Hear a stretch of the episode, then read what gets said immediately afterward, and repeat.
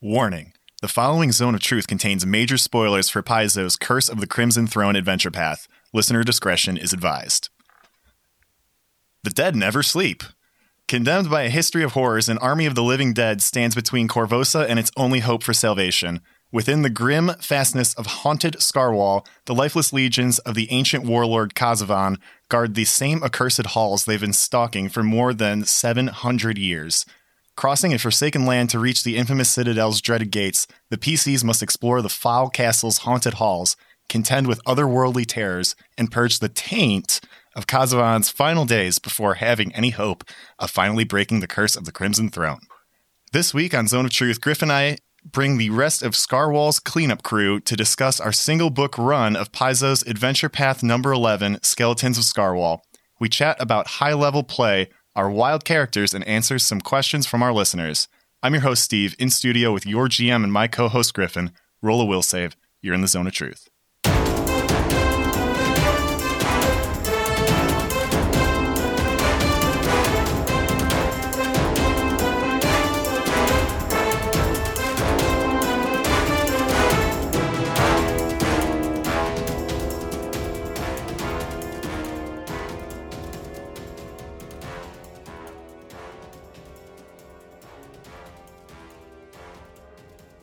And we're back.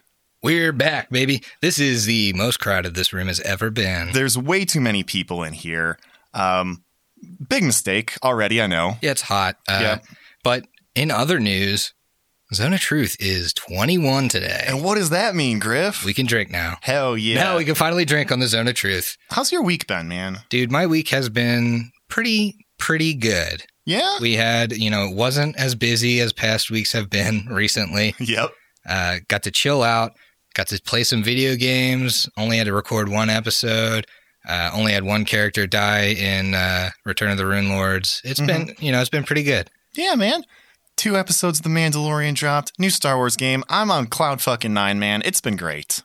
Yeah, I can just imagine you just sitting in your dark apartment watching that by yourself, Yeah, that's uh that's it exactly. eating a bag of lettuce, no dressing, just Yeah, that's open, how I do. You Open guys on your know. lap. You know what's up. Yeah. So now that we've turned 21, what are you drinking today? I am drinking a Bon and Viv Spike Seltzer, this time the cranberry flavor. How about you, buddy? Nice, man. I'm working my way through the rest of my Philly beers from a couple months ago. This one's coming from Manayunk Brewing. This is the Swan Dive. It's a pina colada ghost ale. I had a couple of these last night. They're fucking great. Mmm. Ghosts. That's a descriptive flavor. Everybody will understand. It's pina colada, man. It's sweet. It's good as hell. You know what else is good as hell? What is? The people we have in this room, Hell waiting, just waiting to talk. Yes. So it's the fullest the table's ever been, like we've said before. I'm getting a head shake from Haley. Don't know what that's about. Let's introduce her. What's up, Haley? It's you guys both said it. It's not the fullest it's been On Zone of Truth, it sure is. on Zone of Truth, but And in it's the- recording, And it's the most people not. on mic. But we have had both uh, Tim and Chris in for that trial one, which is the same amount of people that we have in here. That's But they weren't Right on mic, now. Haley. They were not on mic. oh, you and, could hear them. Well, that makes them that makes them half of a person on mic at best. Yeah, I agree. Yeah, but So we're right. well, okay. Haley sp- spilled the beans here. We have a lot of your zone of truth favorites. We got Eric, we got Tim, and we got Chris. But we have a newcomer to the zone of truth. My buddy John, who has been playing with me, Haley, and Eric since we started playing. Well, since me, Haley, and him started playing Pathfinder, and Eric took us under his wing. John is one of the longest turn takers I've ever met. a title I defend proudly. but also one of my best friends in the world. John, introduce yourself. Uh, I'm John. I'm Griff's friend. Uh, I actually, yeah, have been playing tabletop gaming with him and Eric for almost like three years now. Right? More than that? Yeah, more Is than it- that Oh my point. god! Wow. Yeah, uh, we met actually Eric at a Pokemon Go bar crawl. Yeah, we, talked, we talked about Yeah. that. When he was. We just Yeah. bumped into this guy that wanted to play D and D. it, it was weird. We became friends really quickly, but um, yeah, I've known Griff since I've lived in Ohio. We're both uh, PA boys. So that runs deep. Philly. Yeah. Uh, I don't know. That's it. That's uh, that's really all there is to me. Well, I, I'd ask you about your uh, TTRPG experience, but have you played any games outside of our group? no, this is this is it. Yeah, I'm, this is the I'm very group, loyal. yeah. I'm monogamous and like Monogamous. What are you drinking? I am drinking a Seventh Son Humulus Nimbus Pale Ale, which is a uh, Columbus brewery. Nice. Well, crack into it, dude. Oh, it's it's. Oh, you already cracked it. That intro was uh was a bit long. Oh, yeah, I think yeah. we've all started drinking. I drinking. was thirsty. Fair. Yeah. Yeah. I All right. tried to do that intro in one breath, and that did not fucking No, happen. that didn't work. I'm leaving those breaths in. Good. All right. Next in the order, Eric, what you drinking, dude?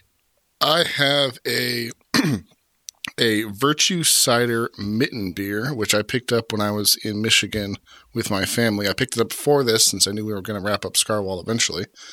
Um, gonna be honest, I have no idea how to open this. It's a corked bottle, so I hope this doesn't explode. Are you feeling it, Twist? You got to kind of wiggle it back and forth. The whole room is cringing. I'm in the splash zone. Oh, he's Well, doing it right by the mic. Tim, t- Tim is covered in a plastic tarp. it's fucking SeaWorld all over again. Tim, huge fan of Blue Man Group, knows what he's in for. I am Blue a Man huge Group fan. is Use a thumb? fantastic. Oh, I believe. Oh boy. Hit me right in the eye. oh. Everybody duck and cover. Jesus, this is the most anticipation I've had built up all week. What part of I don't know how to open this did you not understand? Pass it across the table. I'll This is get a it. fucking disaster.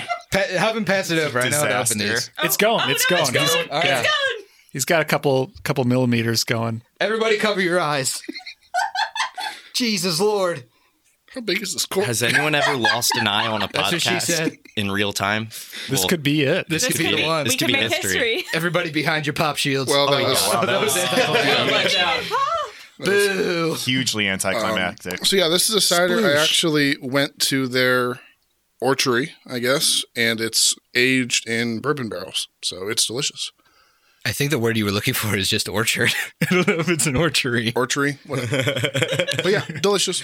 the, the man's been taking archery classes or going to doing archery or whatever lately. He's got archery on the brain. He's got archery on the mind. Archery on the brain. That's when you're a half orc and you are also an archer. You practice archery. Well, up next is, uh, you know, I've been playing with him just as long as I've been playing TTRPGs. Uh, good friend of the show, been on a whole bunch of times. Hey, Tim. Matumbe Lover 69 on the Discord if you know him. Yeah, that's me. Uh, forever stuck with that tag. They'll write it on your tombstone someday. Yeah, um, well, I'm happy to be here. I'm drinking the Funkwerks Tropic King Imperial Saison, and uh, it's delicious. It's surprisingly high in alcohol, so we'll see how far it takes me today. oh, my dad would agree with that. Yeah? Loves a good saison. Oh, yeah, it's good. All right. Krusty Krus, my friend. Hello there, and hello, dear listeners. Are you drinking crushed up birds or do you have an actual beverage in front of you? I uh, I'm straying away from the fermented birds today. For the 21st Zone of Truth, I am drinking a brew from 21st Amendment Brewery. Oh, Fireside nice. chat. Wow. You're more thematic than anyone else in the room. Yeah, completely on accident. I didn't mean to do that. Don't don't tell anybody that. Well, Too late. Well, we're glad to have you here, Chris. How's that beer tasting? It's wonderful. It's got a, got a good spice to it. And did we ever ask Haley what she was drinking? I don't think so. Nope. What you drinking, Haley, Haley? what you drinking? I'm drinking a not so great uh, cider, as in it's a cider from Strongbow. It's rose, and I don't, I don't love like roses, so it's not so great. But I have Viking blood on the side that I will probably try and finish today. Not Oh, angling man. for that Strongbow sponsorship. I see. It's like Their pair is great. Their rose sucks. As with most things, rosé. I like how you I say it's on the side it. and it's like a liter bottle. Like it's, it's huge. My sidearm. Little, This little gallon of When, mead. when, when your side action's better than your regular action. All right, folks. So, reason we brought everybody here today, we've been playing for a little while. We finally finished um, this book oh this oh, this one book only run that we pulled from curse of the crimson throne it was something eric's been wanting to do for a very long time uh, finally do some high level play do this uh, uh, do this one book that's basically almost could be its own adventure and uh, we just wrapped it up and wanted to chat about it so i think the first thing that we want to do is have Eric introduce what the hell's going on. Uh, There's actually one thing before that. Ah, son of a fuck. Got him. All right, this uh, this is the palace from uh, Exotic Palace. You're so enthused. He You know- was so adamant he would have it this time. I was going to make a bingo card, and that was going to be the free square. Steve forgets Syrinscape free square. Show sucks. All right, so Well, you make it, so what's that say about you? I know. I know what I am, Griffin. All right. So, anyway, one book run. It's the 11th Adventure Path book that Paizo put on, part, part five of six of Curse of the Crimson Throne. Eric, why did we do this? And what is it? So, the book five of Curse of the Crimson Throne is really a giant undead castle. Um, the little, little bit of lore behind it is there's this ancient noble who's failed at being a commander, prays to not his regular deity, but the deity of his ancestors of Zon who sends this mercenary to come help him start winning wars because he's terrible at it. That mercenary is Kazavon, who not only wins that war, but becomes almost approaching the levels of the Whispering Tyrant level of just starting to take over the world.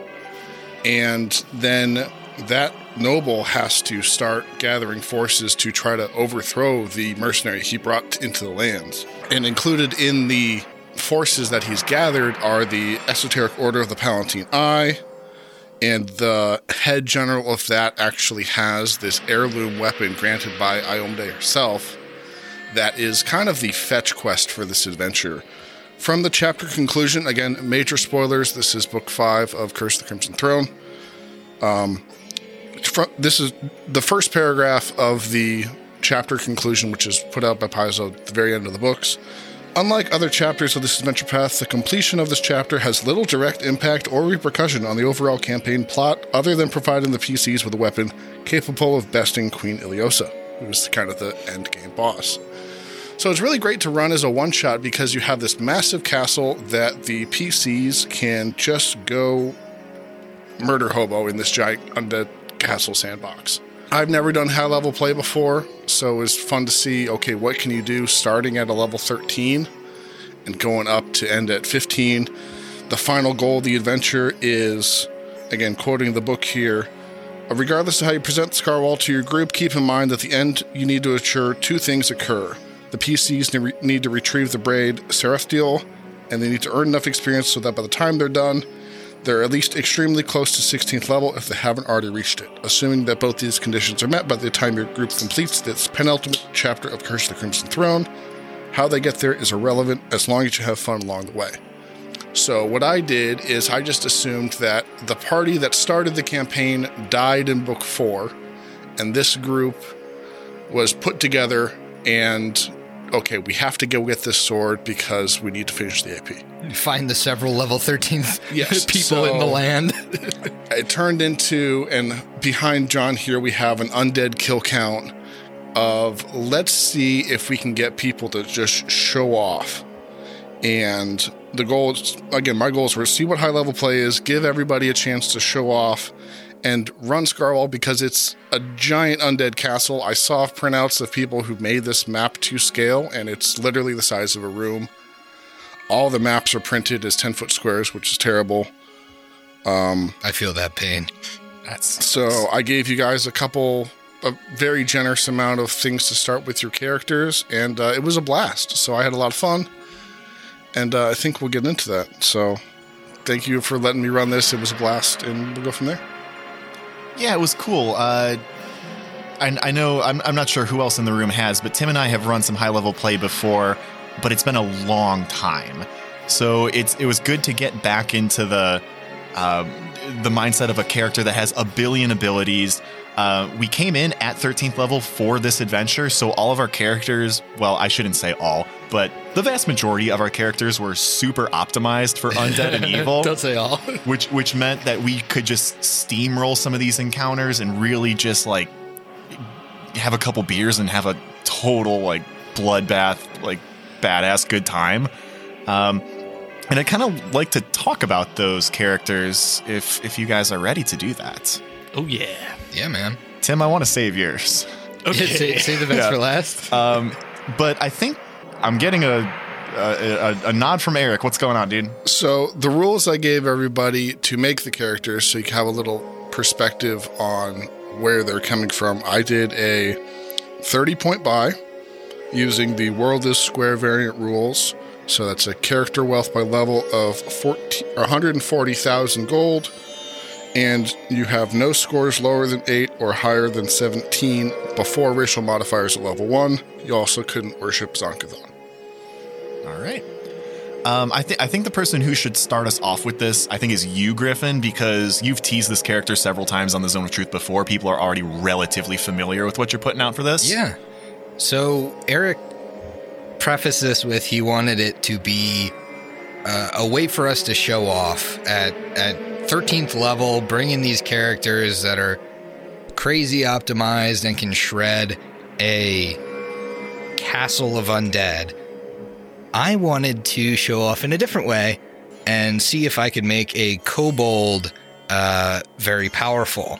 And so my character was Frakal, uh, spelled Freckle, and he was known that known by that because he started off as a black dragon kobold, but worshipped As- Apsu, went into Dragon Disciple, and started developing these gold scale freckles. Um, but he was uh, at the by the end he was an Oracle five, so he was a Battle Oracle and a Dragon's Disciple ten. The reason I could do that is kobolds have a racial feat that allows you to go from a divine class into Dragon's Disciple, which is really cool and unique to them, or I guess humans using like the the um, alternate racial ancestry stuff. So really unique to kobolds, something only kobolds can do, and I wanted to give it a shot. Uh, prestige classes, I really haven't done anything with a prestige class before, so I was really excited to try a Dragon's Disciple and make this character that that still had basically full casting progression, be a melee powerhouse as well. So, Frakal uh, had crazy strength even after you know the kobold racial modifiers um, some decent constitution, crazy charisma, and he had full oracle spellcasting. So he was, um, you know, coming in with he had heal, he had um, he had plenty of things to kind of keep himself up. He was a very self uh, sustainable frontliner, but he also had a shitload of natural attacks. He had two attacks with his great sword. He took powerful wings and was a kobold that started the game with wings, so he could hit twice with his wings, could bite, could hit somebody with his tail. So six attacks in total in a four round attack was pretty crazy and pretty fun. Um, but you know, I I think in terms of being optimized for fighting the undead, he had some stuff. There's a feat called Ghost Slayer. I would recommend to my party playing Carrion Crown. It's a it's a great feat to use if you have a plus two weapon. You can make it Ghost Touch as a swift action. It's pretty legit if you think you're going to be fighting a lot of incorporeal, which I thought we would be here.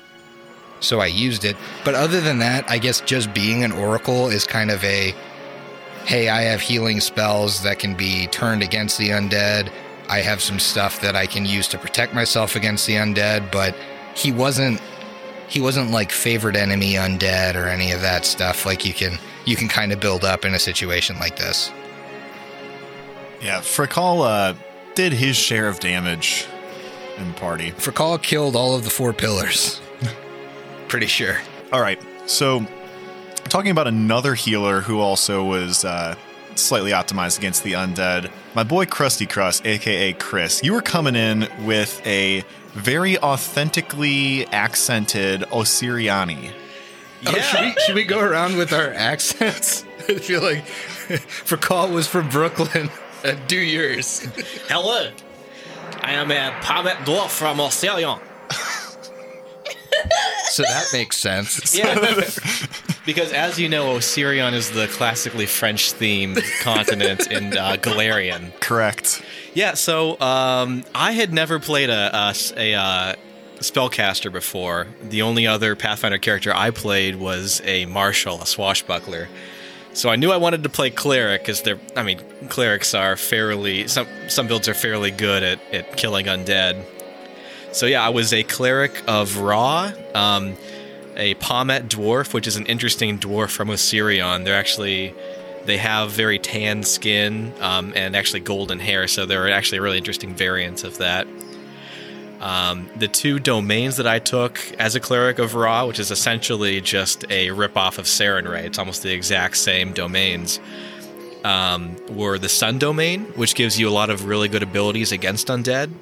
I believe you get to add your cleric level to the damage dealt against undead, and they also have this Nimbus of Light, which is this as a swift action, you have this you emanate this 30 foot aura of light that damages undead up to your cleric level if they stay in that aura uh, in a round. So those those were really interesting, really optimized for this dungeon.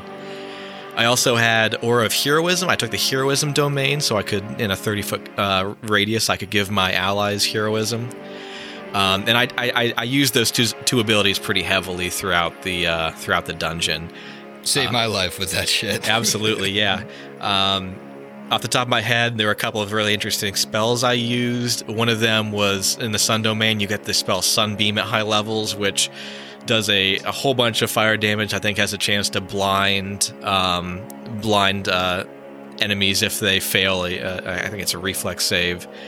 Um, the cleric spell Death's Ward, Death's Ward also came in a lot in these dungeons because we were fighting a lot of necromantic undead creatures that had death effects. Save or suck death effects. Yeah, so shielding from that was pretty important as well too. I mean, there there's just a plethora of cleric spells that we really found useful. Folks, if you're fighting undead, get yourself some deathless armor.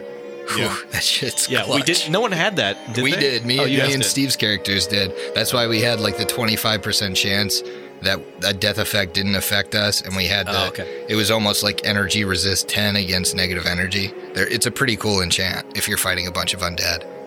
Yeah, I, cou- I couldn't think of a situation where we wanted to run this and somebody didn't come in with a cleric. I knew you were excited to play a cleric, but if we're trying to optimize against undead, like, I mean, that's a no brainer, right? Yeah, for sure. Yeah. Very handy. Um, next character here is if we had a police lineup of all of the eventual characters, I could absolutely pick out which one was designed by Haley. Haley, tell us about your character. What the fuck does that mean, Steve? It's an insane alchemist that does crazy shit. Dr. course it was Saul yours. Bacan. Dr. Sal Bacan. Uh, so he was based off of um, Archer's Dr. Krieger. Uh, so, you know, red hair, red beard. Is that the Uh, whole pigly thing? Yeah, uh, had a pig tumor familiar that would pop off, and Piglead run around and, you know, go jump in front of bullets for me, basically. Um, because I had die for me, for my familiar. Um, but I was a Grenadier alchemist. So, uh, Grenadier alchemists are a very interesting concept. Uh, you have the ability to basically, sh- like, make your make your bombs go from just 20 feet throwing them to strap them on your crossbow shoot them out and then they can go in a directed like cone past that it's cool as hell and i every single one of my feats was like have more alchemist things so that i could continue and can, can continue to get different uh bombs, different types of bombs, different feats for alchemists. I was all about it. And also, um, yeah, I don't know. I guess I guess Steve's right. And then all my spells and stuff were usually regarding altering uh, my body in some way. And A lot of vomit. yeah, like so much vomit. Like I had vomit twin. I had another vomit one. Oh yeah, I could vomit my bombs. That was cool. Um, How, how did that work? Bomb vomit, twin vomit, Yeah. self vomit. how that worked it, it was a it's actually part of the um oh i can't remember what they're called discoveries it's part of a discovery that you can get and it is it is basically a breath attack where you swallow all your bomb ingredients and then you vomit them back out at um, people and it's a uh, cone coming out from your body it's very cool um, in addition i had the like I wasn't. Uh, so when I originally built the character, I was extremely sick, so I, I didn't even think about undead at the time. I just was like, I need an alchemist, and like threw it together. So then, when I was going through, I was very, very happy to have found out that I bought a couple items. Uh, I bought an item in in particular that I'd have to. I'll I'll get back to you guys on the name of it, but it allows me to treat my weapons as ghost touch, and it was amazing, extremely helpful for uh, this because it also allowed bombs to be treated like ghost touch. Yeah, it was a specific one that allows you to do it with bombs too. And and you had some wildly clutch moments with that where you used your either gren- grenadier or vomit, you know, changing up a line to a cone to a burst, um, and going up against several ghosts that were either in a line or some weird configuration. You were able to wipe them out all in one go. It was very versatile for this dungeon. It was really cool. Yeah, that's. I feel like this is one of the, the most like truly versatile uh, alchemist builds because you, uh, as far as bombs, it has almost nothing with your mutagen. You do nothing. You uh, like that kind of stuff is rare, but you do so many different types of bombs, and it is just like here you are. You are literally a grenadier. You are sh- like you basically are constantly throwing bombs. Yeah, it was fucking cool. The opening combat had the party lined up on this bridge that's like 15 20 feet wide and i sent four rows of uh, i think there were groups of 12 skeletons just kind of marching down against them. Haley unleashes two bombs and wipes out i think the first wave and a half in one round. Yeah, because I was able to choose cone, and then the next thing I was able to choose was like line, and it was able to get everybody. That combat really fucked with the score stats because uh, Steve and I could not get up to the combat in time to fight anything, and all our range characters had killed everything. thankfully those ones didn't count because they were still the standard cr Yeah. like one or one half skeletons but Yes. a very fun opening volley Okay, yeah. So the item I I did uh, double check on it. It is uh, the amulet of grasping souls. That was the item that uh, when you wear it, it will make um, ghost touch on any natural attacks, weapons that you wield, even thrown weapons and projectiles. Which is amazing. There's also some like once per day you can make your spells affect incorporeal creatures as though you're using ectoplasmic spells. Nice. Ah, the ectoplasmic metamagic. the often overlooked ectoplasmic metamagic. How much was that amulet? Twenty thousand. Oh, okay, okay. Yeah. yeah, that's a lot. But uh, that's a really good item that I really should have bought. yeah. So, I mean, coming from me, I don't need a bunch of weapons that are super uh, fancy like your character did. So, with that, I spent my money on those kind of items.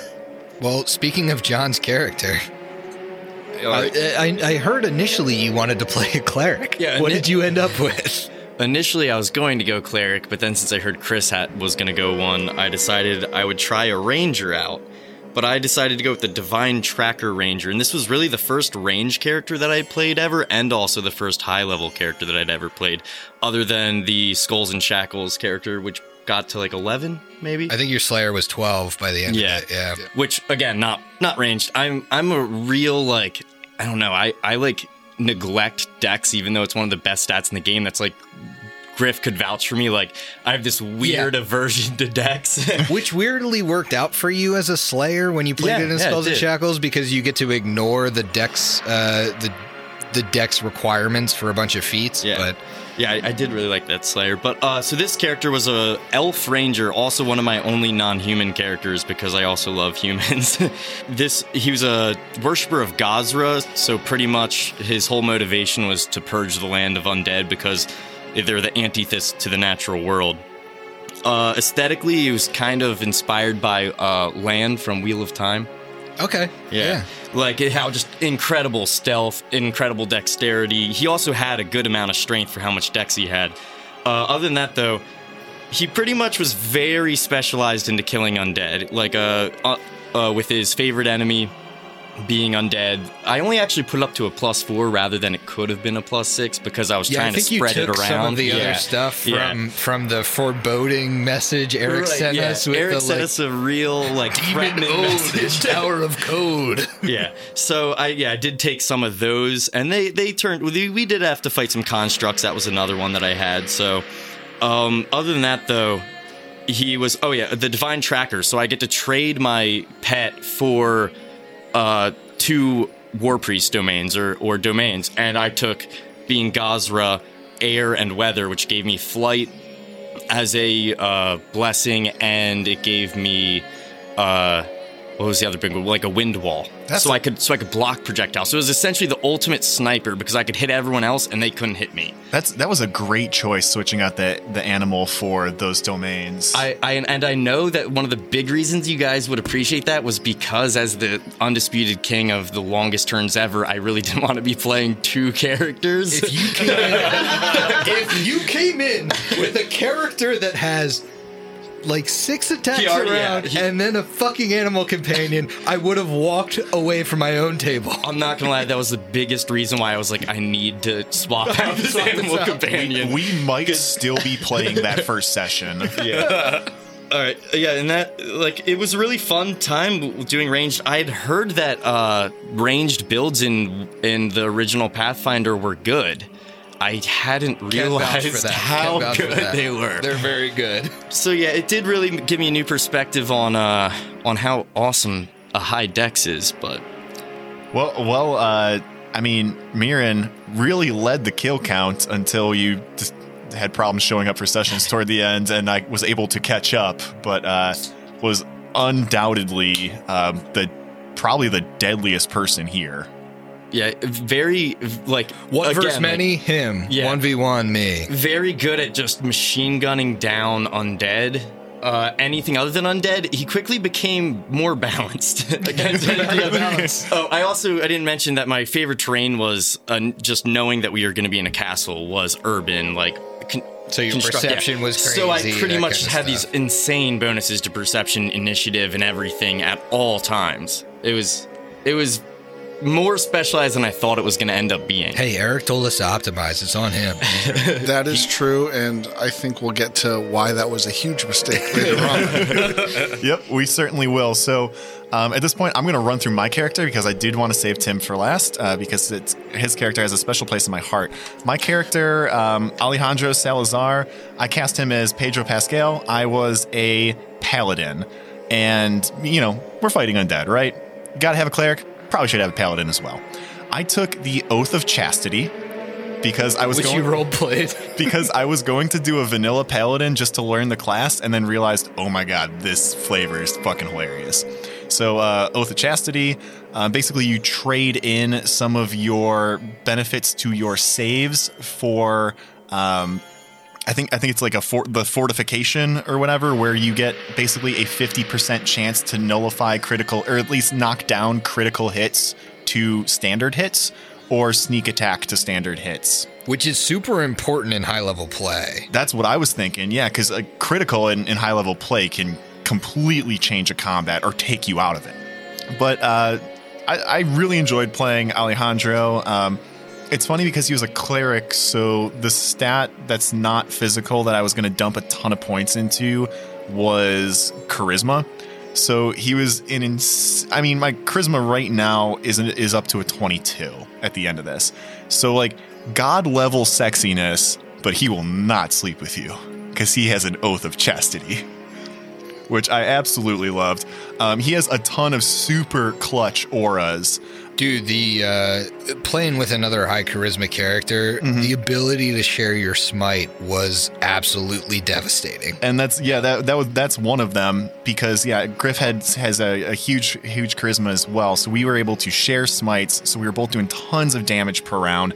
Um, I, I was given bonuses to fear effects. I was given bonuses. Um, I w- at every attack my allies made around me again within a radius against evil counted as good for bypassing damage reduction which absolutely came up huge in a couple encounters and then all of the lay on hands, the channeling that I got, super effective. At one point, I had an item that allowed me to um, to uh, lay on hands through the item. So I did the regular item damage plus the lay on hands positive damage against evil or undead. That's a ton of stuff. When we play 2e, can the lay on hands from uh, the chaotic good paladin be lay on hams and just kill anything that's lawful? All right, so uh, so we got no pants, we got bird points, now we have lay on hands. Lay on hands. All right, cool. Two E's looking good. Trifecta. Trifecta. the getting weird trifecta. Uh, yeah, but the, the beyond that, um, not a whole much to comment on for uh, Alejandro Salazar. I really enjoyed playing him. It was fun to. I had. I kind of had a little bit of a dynamic play where I was important just to be around, but then if I wasn't smiting, I wasn't really putting up a whole lot of damage. Um, so I had a little bit of an economy to smite or not to smite. Um, it was a fun one to play. It it challenged me in in ways that I wasn't really expecting. But there's a player at our table who uh, was challenged every time he sat down here with us. Some might say mentally. Are, mentally my character's and not. physically. I have a decent intelligence. I'll have you mind. Twelve. Oh, all right. Um, Tim. not- Not mentally challenged. Okay, well, we're gonna move past that. Tim, you played a character called Orgil. Orgil McFlubber. Yes, because the best thing to pair with a, a, a paladin who has the oath of chastity is going to be uh, an oozemorph shifter, Yeah. right? Everyone knows that. Everybody knows. That's what they Nerf always the say. Oozemorph shifter. Sorry, Nerf it. I Too expected a lot powerful. of head nods. Too but- powerful. Okay, fine. Uh, so I, you know, Eric said we're going to be level 13. The nice thing about being level 13 is you're not level 1, which means you don't have to play Math as checks out. being level 1, right? You get to play as level 13. You may be wondering, checks out. yeah. So, Tim, are you high? did I mention how strong this beer was? uh, so so when you're level one as an oozemorph shifter, as an example, there are I think there are other instances where this is useful. Your your character is absolutely absolutely useless, but if you go up to level 13, you're able to skip the beginning levels of Pathfinder and really come into your own without doing anything at all. So the Oozemorph Shifter is perfect for this because uh, there are several problems with the Oozemorph Shifter at level one. One being that you can only be in any sort of humanoid form for one hour because it's it's it's one hour per level. But if you take several levels, it's not so bad, right? You can do your adventuring day and you can have like several hours of being useful. Uh, but if you're Newsmore Shifter at level one, you just get to be useful for one hour per day. So, what does a level 13 Oozemorph shifter look like? Well, so it looks really bad. So what I decided to do instead was take six levels of Oozemorph Shifter uh, and multi-class into Rogue, uh, and then multi-class again into Monk. that classic, This is- classic triple dip. This is this addresses several problems with the Oozemorph Shifter. One is that uh, while you were in your uh, you know ooze form, you get DR instead of AC. So you can't wear armor because that would take away all your powers, but you also don't get the shifter bonus to AC because that would be that would be too good. Ridiculous. So instead, you get DR, right? And so I'm like, ah, I got to get AC somehow um, because I love DR6 slashing, but uh, I need to live. And oh, by the way, did I mention that a lot of creatures do slashing damage? Like most so like everything pierces through my DR, but I have it, so it's good uh, until it's not. And uh, so I needed Monk for a little bit of AC boost. Um, Shifter wasn't going to help if I leveled that. And I wanted something else to mix in to see uh, what what would play to the advantages of the Oozemorph Shifter. The Oozemorph gets a lot of natural attacks, more than the Shifter does. Uh, and they also get a natural climb speed of 10 feet. So watch out. Um, the climb speed plays very well into the vexing dart, vexing dodger archetype of the rogue. So that's why I decided to dip a lot, and by dip I mean I was mostly a rogue. Tim, I want to give you a lot of road. credit for this dip because uh, you still play it better than another character I know. Oh, really? Good. Well, I, um, you know, the Vexing Dodger, uh, it does a little more than the standard Rogue. It- you get all the sneak attack and stuff, but you can climb onto enemies that are larger than you. The Oozemorph Shifter gets Beast Form 1.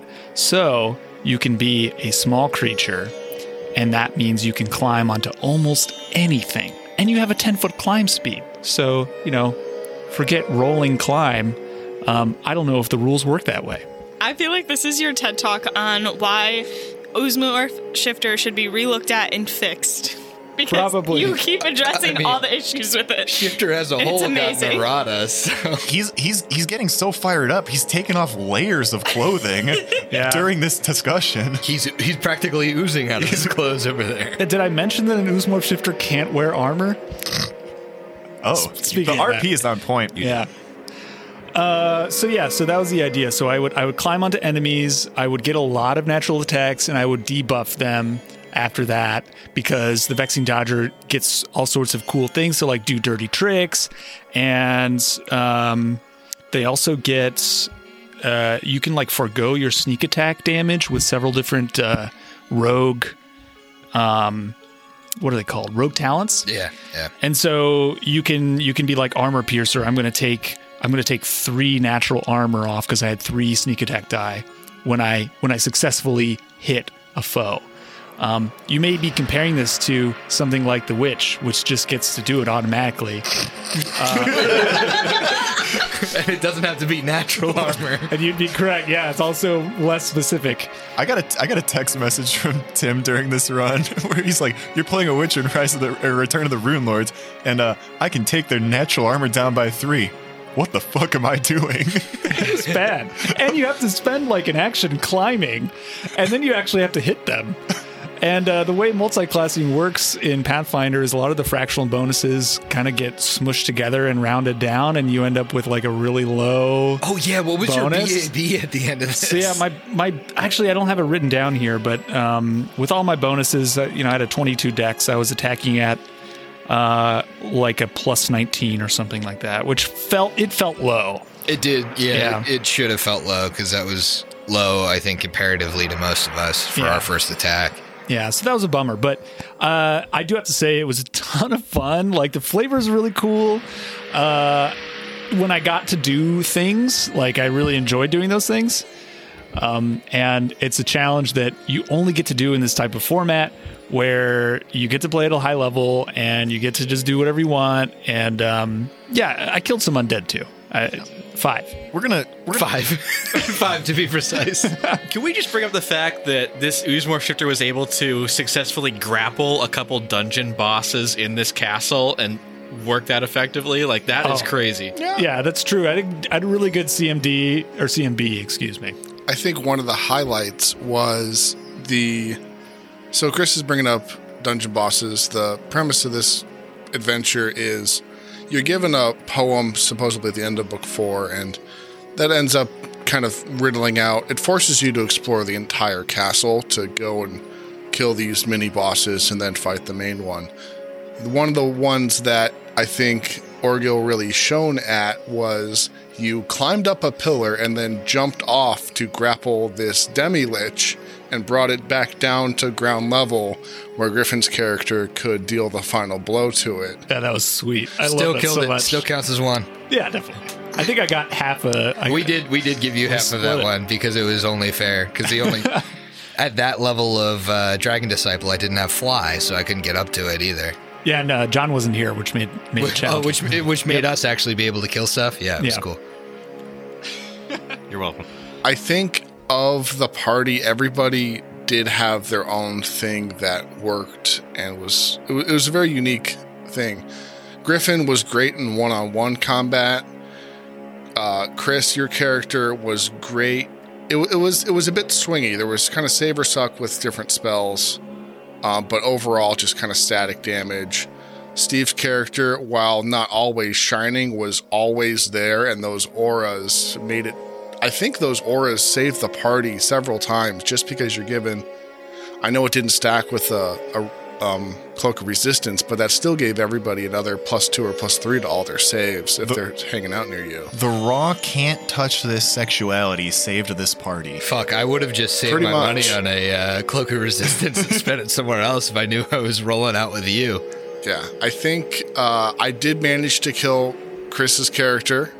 Um, and then I think Griff, you only saved. You might have met the DC. Yeah, I think I met the DC on the same thing. Yeah, because someone had cast Death Ward on you. Yeah, that was exactly it. Chris saved my life and ended up dying himself. Yep. That was what happened that combat. What can I say? I'm a team player. Uh, thanks for being Bullshit. I did bring you back, so So, uh, oh, go ahead. Uh, I was just gonna say that I feel like Chris had a lot of like really niche, really well used spells, like that Death Ward. Plus, like he banished an entire like encounter at one point, the the giant plant. I did do that. Yeah, we fought. It was like a huge or large uh, plant, and I just went up to it and I, I booped it with either a banish or like a uh, plane shift. It wasn't the plant; it was the elemental. yeah, the elemental Oh, yeah, yeah, ran yeah, past yeah. the plant. Yeah, you guys actually had a lot of trouble with the plant. Again, it wasn't undead; it wasn't evil. I know every a lot of people had holy and or undead bane Yep. items. I was actually giving all the monsters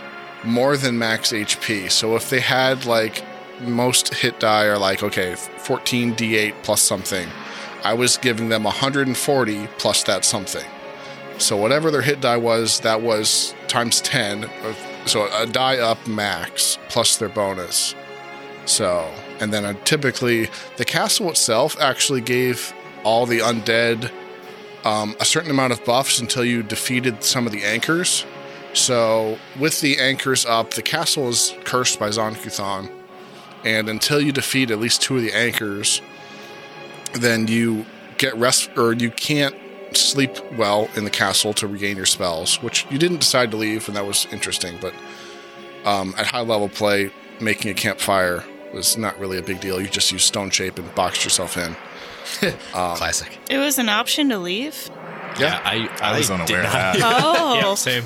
Um, and well, it, because this is kind of out of the blue, the campaign also kind of assumes that you can run this in addition to like the beginning parts of book six. You can go back and forth. Oh, that's interesting. Yeah. Like you can kind of you can bring in book six while they're dealing with Scarwall Yep. still. Yeah, Yep. that's we that's a did cool though concept. Get a massive party tent at one point and had a feast. That, was, awesome. that Feast on was the there. Roof. That was a blast. There were some pretty fun items in there. One of the ones that I think the party had the most fun with was a greater set of prayer beads, which I had no idea was so powerful, but it's written in the book and you got it.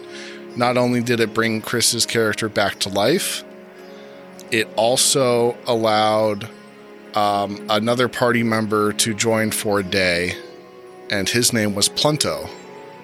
Um, uh, he is also Chris's brainchild. Yeah, before we get to him, do we want to like go into the actual like the Demi Lich fight that led to him coming back? Because I feel like the my death kind of like preempts all this. Yeah, I had no idea this was coming when I spent the fucking prayer bead to bring you back. I might have just left you dead. So you guys did a, a big Leroy Jenkins where you went straight through. So the castle set up where you start at one end and you guys went straight through the ground floor into the courtyard and then just kept going.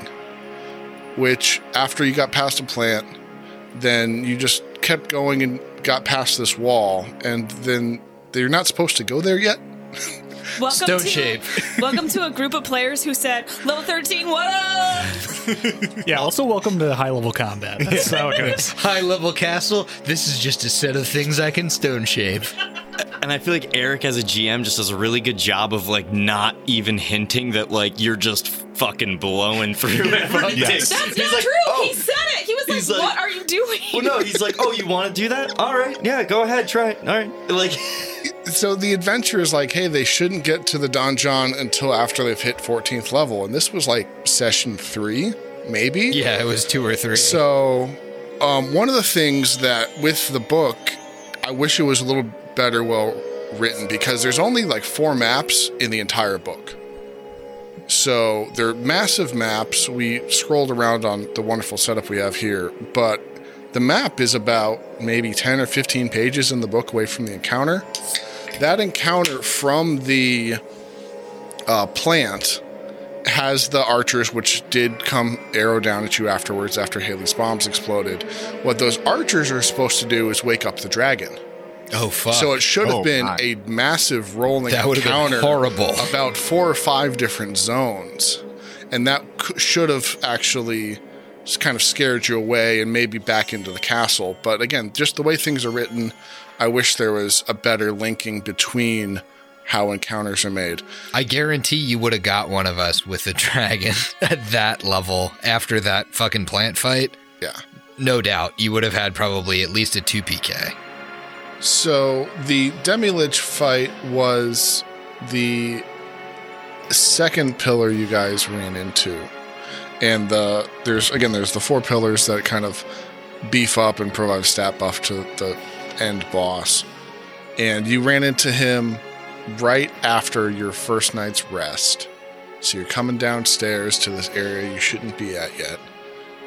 And it was i think one of the bigger challenges it was the first real magical challenge you guys ran into you had some trouble with the plant which was kind of a big non-evil thing that grappled and that was exciting to see because it had a big reach and then just this thing throwing spells at you a lot of save or suck um, and it had some pretty sweet abilities i mean the wail of the banshee and the um, I think it was Steel Soul or something like along those lines.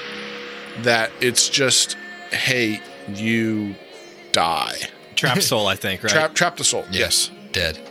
Yeah, so for those of you that have not played against a Demi-Lich, this is a creature that's like basically a the, the lich has gone on to do something else, and this is the pure necromantic evil left behind in the form of a skull that tries to trap souls in gems that it then eats.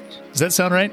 That is right, and it had an interesting mechanic on how it interacted with the castle because the way the castle is under its curse, if you die there, your ca- your soul gets s- sucked into the castle. So not only in order to free Chris's character, you had to s- get his soul out of the gem of the demi lich. You then had to make another save to break it free from the castle and that was a, like a second dispel magic that only lasted for a round. So you really had to kind of coordinate how the resurrection would have worked. So that was really exciting. Uh, and you guys had to cut, figure out how to find a resurrection. I don't think anybody had resurrection Nope. except for Chris's character. Yeah, the, the cleric had resurrection. So- you killed the cleric. Of course. In one of the uh, rooms you hadn't explored yet, there was actually a scroll of temporary resurrection, but you didn't know that. So, how did you guys find a way to bring Chris back?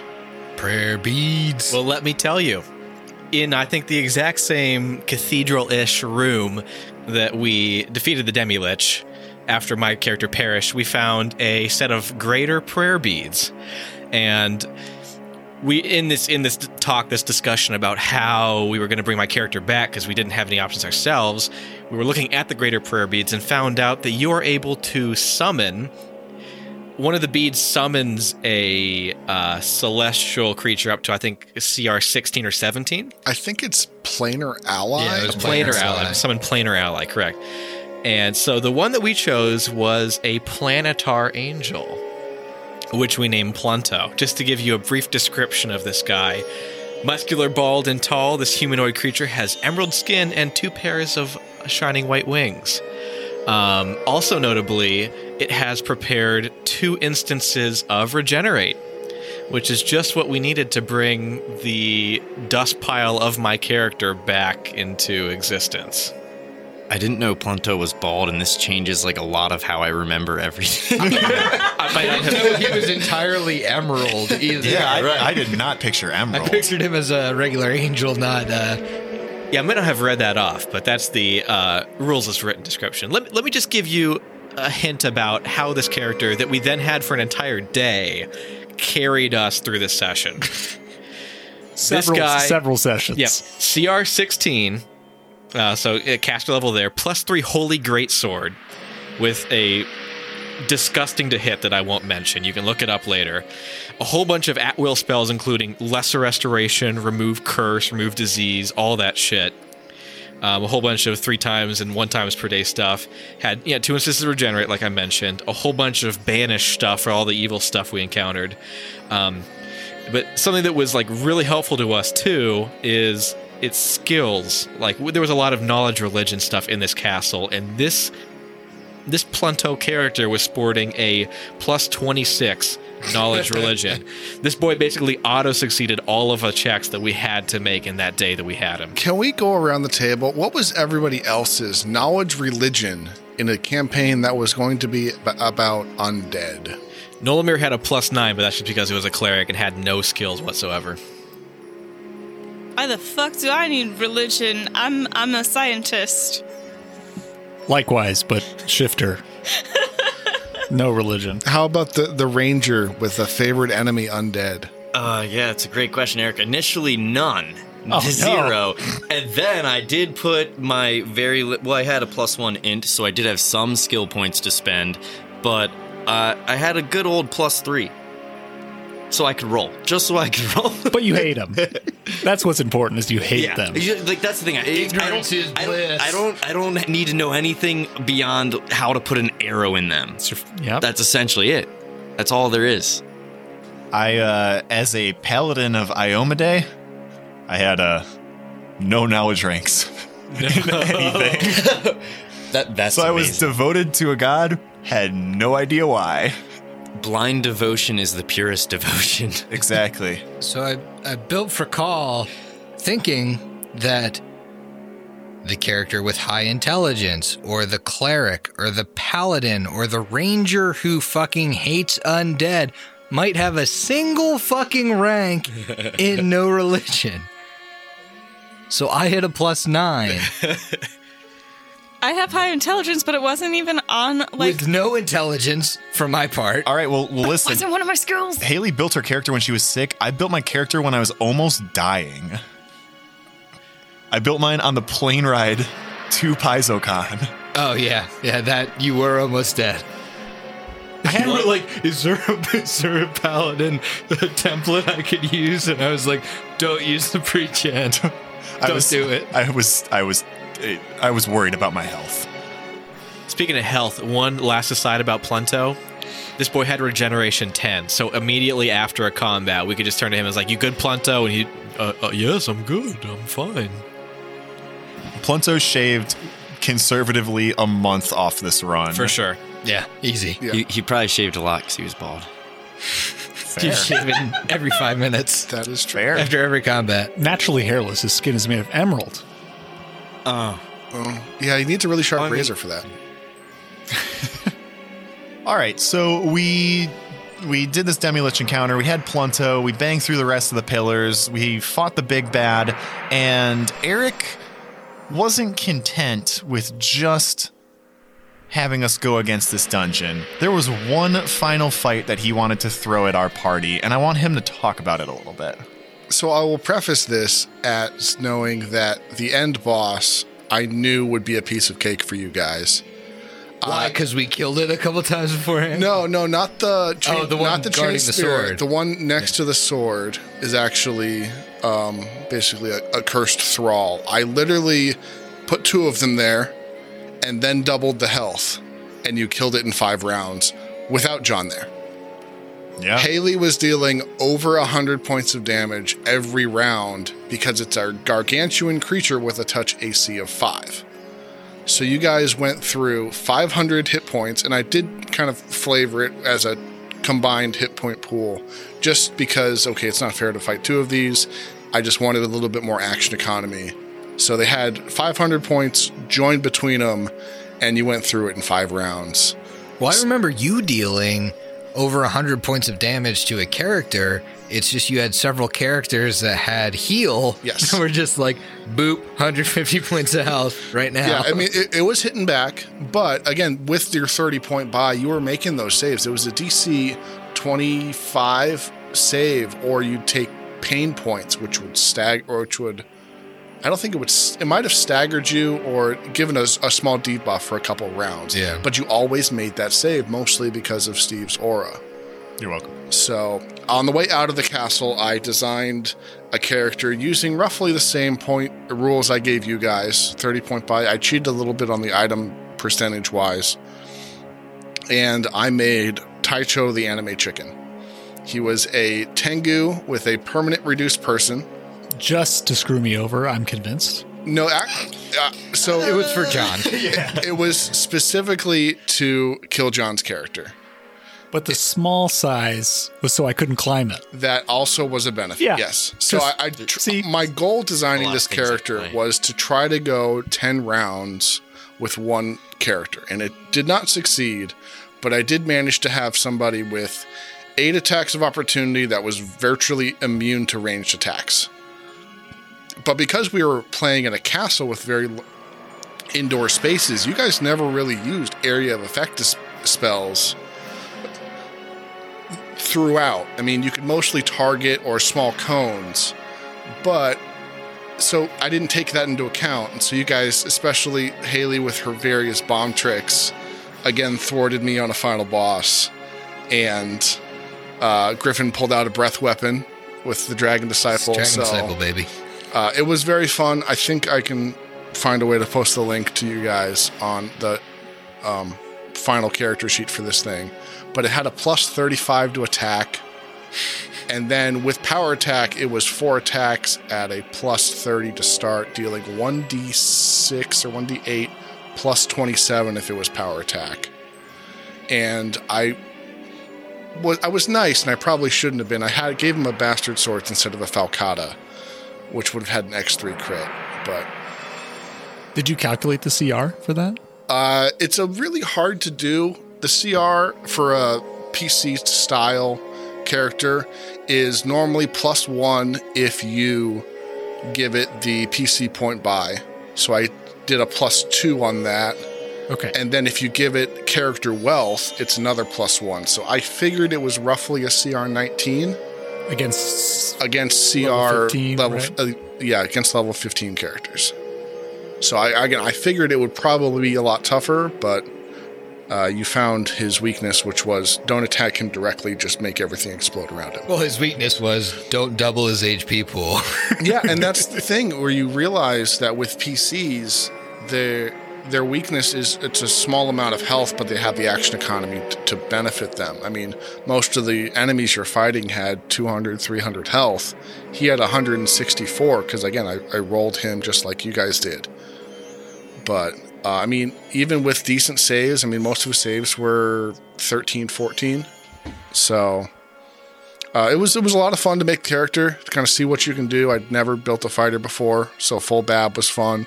Found a fun, couple fun feats, but you guys uh, proved that you are the masters of uh, masters of the Scarwall.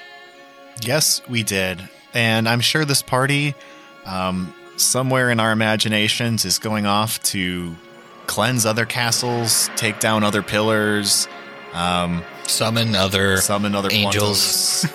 Well, it's great because in our Return of the Runelord games, uh, or game, excuse me, they they're going to come back, and uh, because Curse of the Crimson Throne is is canon in in all of our adventures. And guess what? That Return to the Runelords campaign, canon and Carrion Crown. That's right. For you listeners at home who care about our off podcast Continuity. games, this is yeah our off podcast continuity with the rest of the games we play. You guys are going to go wild for this.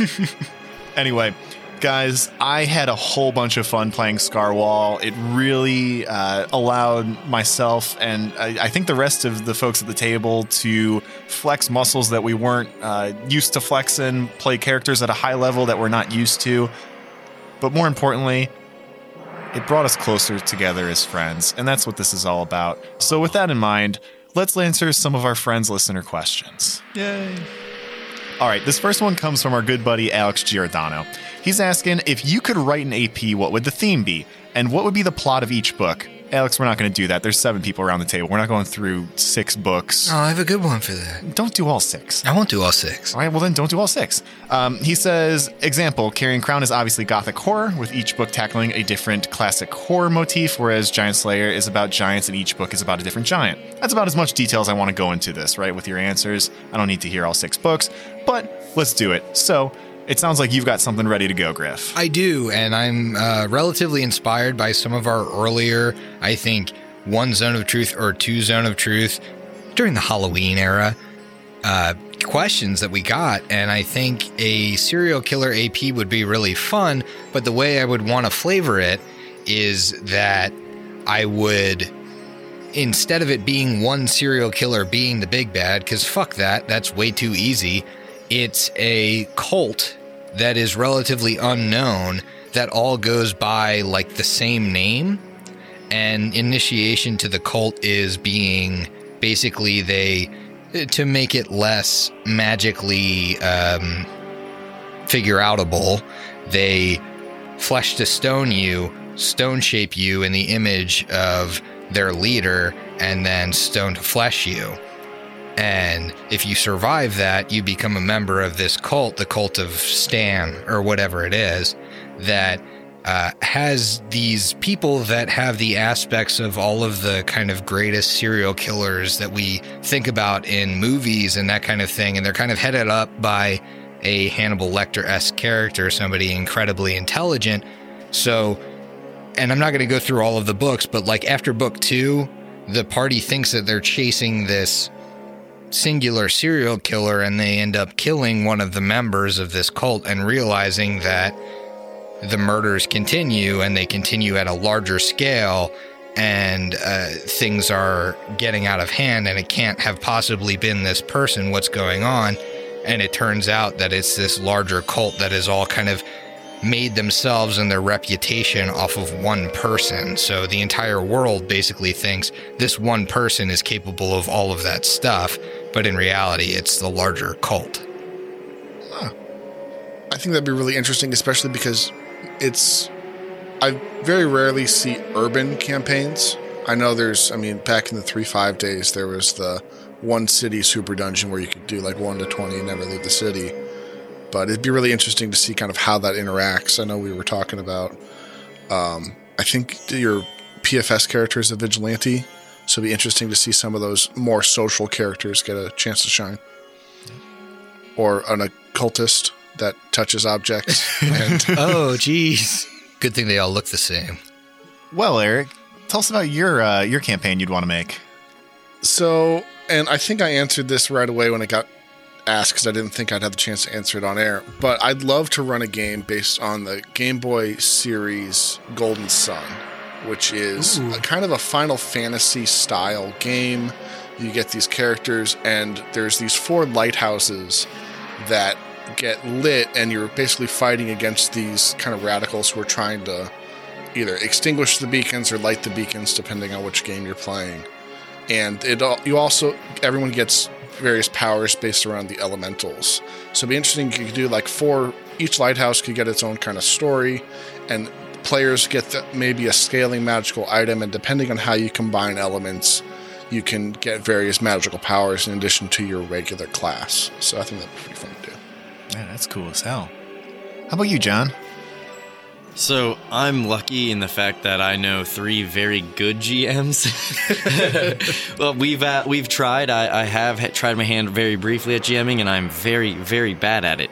But I, I really do second what Eric kind of said. How like the whole class with the vigilante and everything, vigilante, every and everything you uh you said about like social encounters and how there's not many campaigns. A lot of times cities are hubs in campaigns, but I would love to see one that's like focused within a city, small kind of close quarters, like cramped environments or things like that. I think there's a lot there that you could explore, and like that sounds very cool to me. Maybe like a castle full of undead. Maybe I guess we're all playing Council of Thieves after this. Sounds like it. Uh, speaking about someone who is uh, likely a thief, Chris. True. Thank you, thank you. You're stealing Bird Point's Inc. In intellectual property. yeah, I am. I'm stealing IP. Um, so I, I want to preface this by saying that I think Pathfinder or Pat Paizo is an amazing AP company. Like the stuff they generate is amazing, but I've been reading a lot of Lovecraft lately, and so I think that informs what I would like to see in a cool in like a, a Strange. Aeons, Lovecraft inspired entire AP. So I know nothing about that yet. I I, I try to save think you would myself love from to those play it. Yeah. What I think I would I would love to see is uh, like a six book two part type AP where the first three books are um, there is some sort of cosmic horror in what we know, you know, in our like common Pathfinder, like the inner sea region. Sure. That is a slow burn. You know, you've got some unsettling events happening, and you're slowly working up to you know dealing with connected events to this one one like eldritch or you know otherworldly horror that you solve. And then at the end of book three, you think you've solved it and everything, but it turns out that all of the events that you've been dealing with and the choices that the party makes have had these magnified ramifications on this other entire continent separate from what is normally takes place in you know one of the other continents that they haven't fully Oh, developed like, like yet outside of the inner sea. yes Yeah. and so the next three books would be them getting word about something otherworldly happening there and them journeying to it and really having this sort of sandbox continent that no one's really fleshed out yet that they can have this horrible like magnified otherworldly horror manifest that they have to deal with and just you know really give a, a writing team room to develop that sort of cosmic horror on a, on a completely different scale that doesn't have a lot of effect on Golarion as we know it Sure. Yeah. I love the sound of that, man. Sounds super creepy. Yeah, very strange aeons, but with a little bit more uh, explore parts of the Golarion that are, have not been explored with traditional APs before. Yeah, I haven't really read through Strange Aeon, so I don't really know how the build is for that. I just know it's touted as the HP Lovecraft. Uh, Yeah. I'd be EP. really, I know nothing about it. I'd be really interested in, in hearing about that or Yeah. reading about it. Oh, GCP's playing it. yeah All right, uh, Haley, what you come up with? Yeah, so I would want to uh, create an, an AP based upon First World and The Eldest. I think that they're an absolutely fascinating group. It is a group of nine who are basically the divine fae, right? So in that, they're highly, highly magical, absolutely obscene, obscene powers. Um, with that in mind, I think a very fascinating AP would be bouncing back and forth between um, the first world and uh, the material plane, going through those different like where I don't know, kind of they they describe the first world as. Um, there's like these portals, and it, they describe that as first world was painted, and then over top of it, a better painting um, was put on place. And where those portals are, or those gaps are, are where the, the paint is thin, right? That's kind of how they describe it. So I think it'd be fascinating to follow a group of adventurers who are basically contracted by the Fae to stop a group of what are basically immune to magic assassins who are trying to take out the eldest and take over the first world to um, as a whole. And like they're kind of like this group of anti magic who plan to uh, try to take out the eldest which is obviously sounds like an impossible feat but there would have to be some some crazy shit going on. And there's nine of them so i think you could kind of work that into a six book feature pretty well as well as a very interesting and different item mix that you'd have to have in order to have anti magic versus full on most things are horror like super super magic super high fantasy. I think it'd be interesting to take that and and uh, how does someone who like fight against extremely anti-magic people who are out to destroy what are the oldest of all beings The opposite of that sounds very like bleach or something like where you're you're just taking on these like this trial of the nine basically like if you were on the enemy side for that Yeah. which is kind of cool Yeah. Uh, as soon as this question got posted in our Discord, a lot of people were were saying First World or Fae, and I'm I'm shocked that something hasn't happened and, and Venture Path hasn't touched on that, and I think that would be a great take on it. There's 'Cause people been- want it. there's been a couple things here and there that have hit first world but i don't think there's been anything that's been full on like six books actually in and out Yeah. Book six of Kingmaker does touch on it a little bit, kind of as those thin paint areas, but I don't think anything actually goes there. Which is crazy because there's full on cities there. Yeah. Sorry, it boggles my freaking mind that there's nothing there. Well, you could say that about almost any plane. It's like, why isn't there another campaign in the shadow plane? Why isn't there a campaign in, you know, the plane of positive energy? It's like, well, because the the prerequisites for your characters to be there are generally pretty high. I think the first world is maybe the only one where you don't really need a prereq to get there. It's not like you're going to die from the damage that the plane itself causes to you. And I think that's why the first world is more appealing because there isn't some super special magical thing that you have to do to get there. You just have to find those spots where the paint's thin. And, and I think it would be a lot of fun to play in a situation like that. To me, First World has always been very like Alice in Wonderlandy, and I think the that would translate really well to uh, a group that has a really descriptive GM that can really set you in that mindset of like shit doesn't like look right around you, and it's it's cool. Very merry on birthday to you. All right, so if there's ever a First World uh, campaign, we're never going to play it because Griffin's just going to bombard us with voices like that. Did I hear a gill What's wrong slip with swim? playing the Mad Hatter? Um, I'm, I'm going to go ahead and, and go next because Tim's pretty creative and I want him to close this one up. Um, he's giving me a face. Uh, he didn't think of anything. yeah, this is going to be a real letdown. But one line. so the the campaign I would want to do would be to wrap up first edition. So I know the last first edition uh, campaign was Tyrant's Grasp, Big Whis. Uh, uh, you know what? I'm not even going to say anything about it. Um, but I think it would be cool to have like an, an, Avengers Endgame s campaign where you bring back somehow the writers bring back Karzoug from the original Rise of the Runelords, transmutation, time magic. Um, something happens. I mean, I haven't really thought it out, but your characters basically have to go back through time and hit some of the big major plot points from previous APs.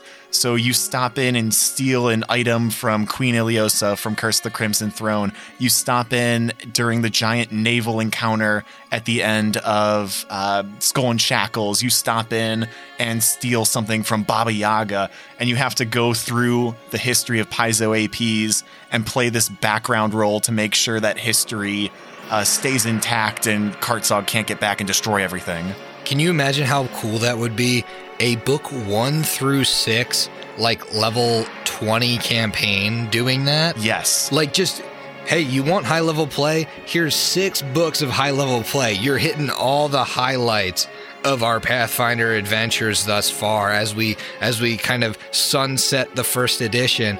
Like hit 20th level, boost everything that isn't a 20th level ender up to a 20th level combat and just let your players loose. That'd be really fun. especially if you've been you know unlike us if you've like been with the system since day one or year one or whatever and you get to hit the highlights like really like take you down this path of nostalgia and i think it would lead your your party and your gm to take you in places where um, you can reintroduce old NPCs and fan or like player favorite party members and stuff come back and interact with the new party. I think it would be fun.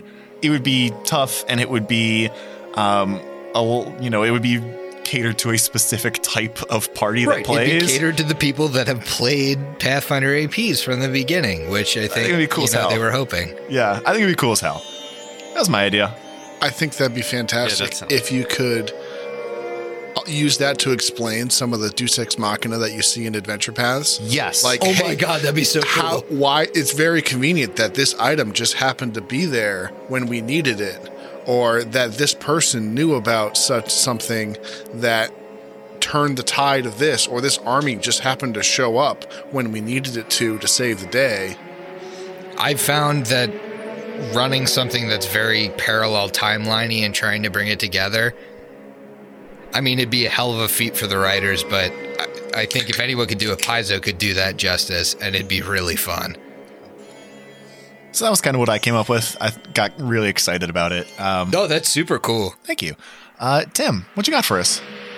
Well, uh, so I do I do want to say that for those of you wishing to scratch that itch, Return of the Runelords is a great AP for you because uh, there are a lot of moments I would say it's it's not to that extent, but I would say there are a lot of moments where you can bring in NPCs from other APs, you can bring in story elements, you can change basically the whole uh, the whole adventure path to form to the other adventure paths that you have had the chance to play through. So that's a really fun part of that AP.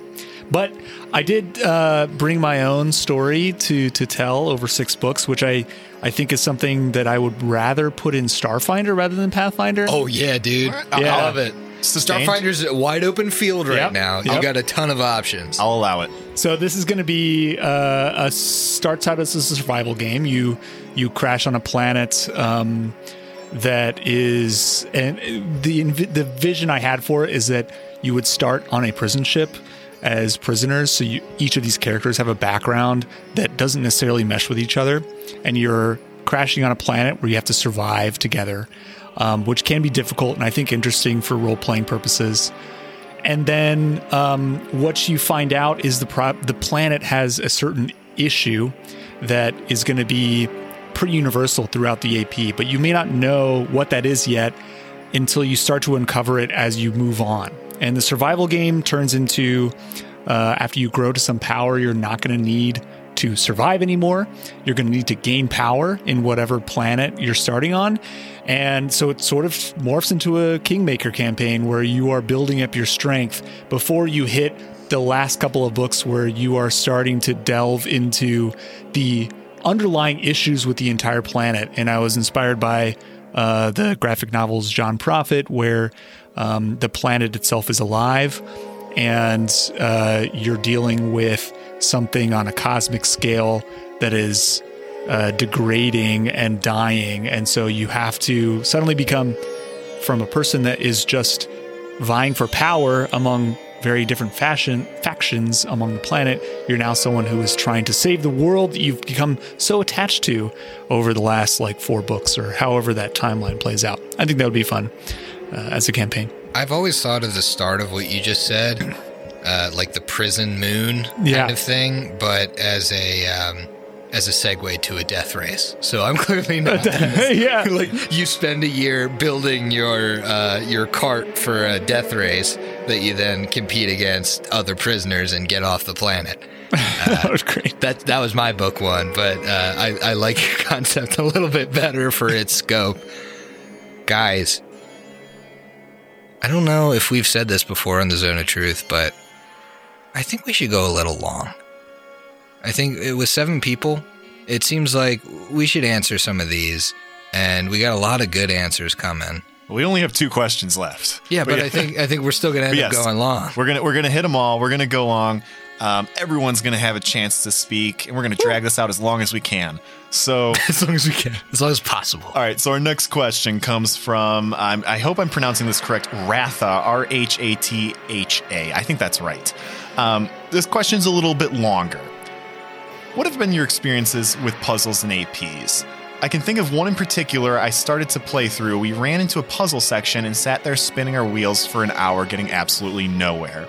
Hints were very minor, no one could roll anything on an int check, and it was hard and it was a hard wall to progressing. On top of that, it was a type of puzzle I'd seen before, but couldn't for the life of me remember, and I ended up getting incredibly frustrated once we finally got through it. As someone who hopes to GM down the road, I'd love some advice on them. I'm going to come out straight out of the gate and say I haven't faced a whole lot of puzzles in APs, and really the only one I could think of offhand was a puzzle that was kind of supposed to be in one of our evil interludes that Brooks broke through. Yeah, you did break that puzzle. Yeah. So I don't have a lot a whole lot of experience out there, but I am sitting in the room with a lot of creative people and a lot of GMs. What do you mean when you say Brooks broke the puzzle? Well, listen to the show, John. Yeah, he uh, he like stone shaped his way through it. Yeah. Yeah, I'll give you a that's, that's a classic break. yeah. We did that in Scarwall as well with uh with the magically locked doors. Yep. Yeah, it's weird that a lead magically sealed door just doesn't have a defense against. Oh, it was lead sealed like through the cracks, but if you just go around and take the door frame out of the door, it goes through. But Scarwall itself did have uh, a poem that again was kind of leading you to these spirit anchors, and other than just kind of your interpretations of, I mean, something along the lines of in Kennel's grime, third bides its time. Okay, well, we got to find the kennel. So just basic wordplay. You eventually could have stumbled upon it. So it wasn't too big of an issue other than really trying to find the last one when you had to go up into the castle and there were kind of three options. So more of just a, a time of where to go next versus uh, we can't progress unless we solve this. And I think that's good puzzle design. I think good puzzle design is that you could kind of happen your way across some of the stuff if you don't sit down and think about the puzzle and figure out, okay, here's the four places we need to go that uh, we can do this the most efficiently by doing this. I, I, I also think import like puzzle making for your PCs. I think you need to read your party. If you've got a lot of people that want to like murder hobo, slash and bang, give them something super basic that they can just like kind of like intelligently like crush their way through without like really thinking about it and like, oh yeah, okay, this is the not beat 'em up part of the game. But if you've got like a party of Emily's, just like high functioning people that like details and want to solve problems, like I, I don't think that you would have a problem with a party of Emily's like really challenging them on something legitimately challenging. But I think, in general, when it comes to GMing a puzzle based, uh, I don't know, mini game, etc., something with a puzzle, you want to make sure that you have on lock in your back pocket and out. Let's say they're super not getting it. The last thing you want is for your entire table to feel absolutely fucking miserable Yeah. What you want is to give them an out. Maybe that is in there's a you're in a castle, an old castle, let's say like Scarwall. You're in an old castle. You go through a puzzle and you're super not getting it. Have in your back pocket as a GM. There's a ghost in the wall that starts to whisper key phrases. There's you have to understand your players as well, and I think that's the most important part because it sounds like you went through a super frustrating puzzle with no hints, and that's where I think as a GM, it's good to keep things in your back pocket that you can pull out to give your players hint even if they're not written in. Yeah. Yeah, I definitely agree with that. Like, I, so I don't have a lot of GM experience. I've only done a one shot, but for puzzles, my like, I, I'm postulating this like you have an AP that has a written-in puzzle that you really don't want to change or something. You want to have the basics of the puzzle be left in and solved by the party. Um, so my first, the first thing that I would think of is. Um, I don't want my players to feel frustrated or stupid or something and have them sit there for hours in a session trying to figure this out. So, if I could find a way to time it so I'm ending the session, maybe the last half hour, 20 minutes is them getting introduced to the puzzle and figuring out so that maybe they have a week to think about it or, you know, try to think it through, uh, you know, without the pressure of time being on them and then maybe come back next session to solve it. That would be cool. But other than that, like, like you were saying, Haley, um, you, you want to give them a way out. So my like I don't know, I, I might default to having them roll intelligence or wisdom checks, and maybe I don't want it to be a cakewalk that they immediately solve the puzzle, but I want them to be able to. It, it, it's it's a very uh, good feeling to work something out for yourself. So I'd love to piecemeal them like small hints through intelligence or wisdom checks to help them slowly get the keys they need to set them up to solve it. And I think if if intelligence and wisdom checks just like aren't isn't the party's like thing at all, like let's say you don't have any intelligence and wisdom, it's like small hints like let's say this trap or puzzle or whatever somewhat activated by water. Let's have your barbarian sweat and like some of the like literally the sweat from the barbarian drops down on the puzzle and like that's a small hint without having to force that the let's say you have a no intelligence and no wisdom. It's rare, but it happens. You have to have again those like small small outs. So, building on kind of what both of you said, I've heard somewhere, I have no idea where I heard it, but it was a save versus stupid, where if you're going to give them extra information that they probably shouldn't have or should have figured out already, make them pay a price for it. Maybe have an extra encounter that's a bit more difficult of maybe a summoned water elemental to go with that uh, example of the sweater. You need to have something activated by that. Or the character or a journal that just happens to have maybe uh, a cipher or something to help them figure it out is in their pocket, but they're hard to beat. Or heck, just this trap sets off a charge that dislodges something in the wall they couldn't make the perception check. So something else, but make them pay a price to get there, but to keep things moving. I think uh, that hits on a lot of the, the points that I was going to make about puzzles as a GM. I think uh, we alluded to this earlier. I think the slow drip of information is is important because anything your PCs do, you want them to progress at some point. So. Um, I think the slow drip makes it feel like the PCs are making progress without being frustrated. Uh, and then to your point, Eric, I think that um, you're going to want to sort of. I lost my train of thought entirely. Ooze empathy. You're gonna want to use ooze empathy, but yeah. So I think I think you're gonna want you're you're gonna want to slow drip information as well as possible to the PC so they feel like they're progressing, and then essentially you're going to want to challenge the PCs in a way that maybe fits their character themselves. You need to know the party. You also want to um, make sure that you're you're you're getting things across clearly because oftentimes as a GM, you have uh, Alex Trebek vision, where you just you you have the answer in front of you, and you know that because of this, you you think these hints are very clear. But what really ends up happening is that your PCs are clueless and you feel like they're being really stupid when in reality because you don't have that 2020 vision of being a GM they're they're they're they're struggling. So um, we another thing you can do to encourage that slow drip of information is to make sure that when you're reading ahead you know how the PCs are going to react to the puzzle uh, that's coming up. So, um, for example, if you have a magical item that is important to the puzzle, remind your PCs that that is important and remind your PCs of what uh, sort of things are involved. There was a particular moment in Rise of the Runelords, spoiler for that AP. I hope that, you know, if you've if you're listening to this, you probably just got spoiled for Curse of the Crimson Throne. Yeah, but you're here's not gonna another be able one. to play the first two, baby. I Yeah. Put the put put the disclaimer up front. Throw on You Reign did, of Winter. You did. So uh, there's a moment where you get a particularly powerful magical item, and you're supposed to use this in the next book to basically go into Runelord Karzoug's like demi plane.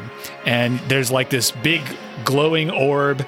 And I remember my players being like not understanding that they were supposed to use these these items to do that is because they kind of forgot about it after some time and instead they got fixated on this one statue in the other room of Runelord Karzoug and he was like holding up a magnifying or something like that and magnifying glass excuse me.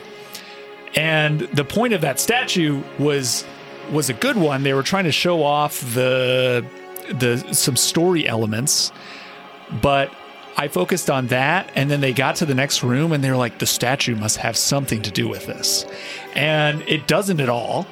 But uh, my players were like really confused, and um, it, it, it was a moment for me. I was like, okay, I need to make sure that I'm a little more clear on some things that I thought were obvious, uh, and I and I and I need to and I need to make sure that the red herrings are fun and not frustrating. That you know they they may be having fun with this for a while, but I need an out to say, by the way, this was a red herring. Please stop focusing on this part of the you know.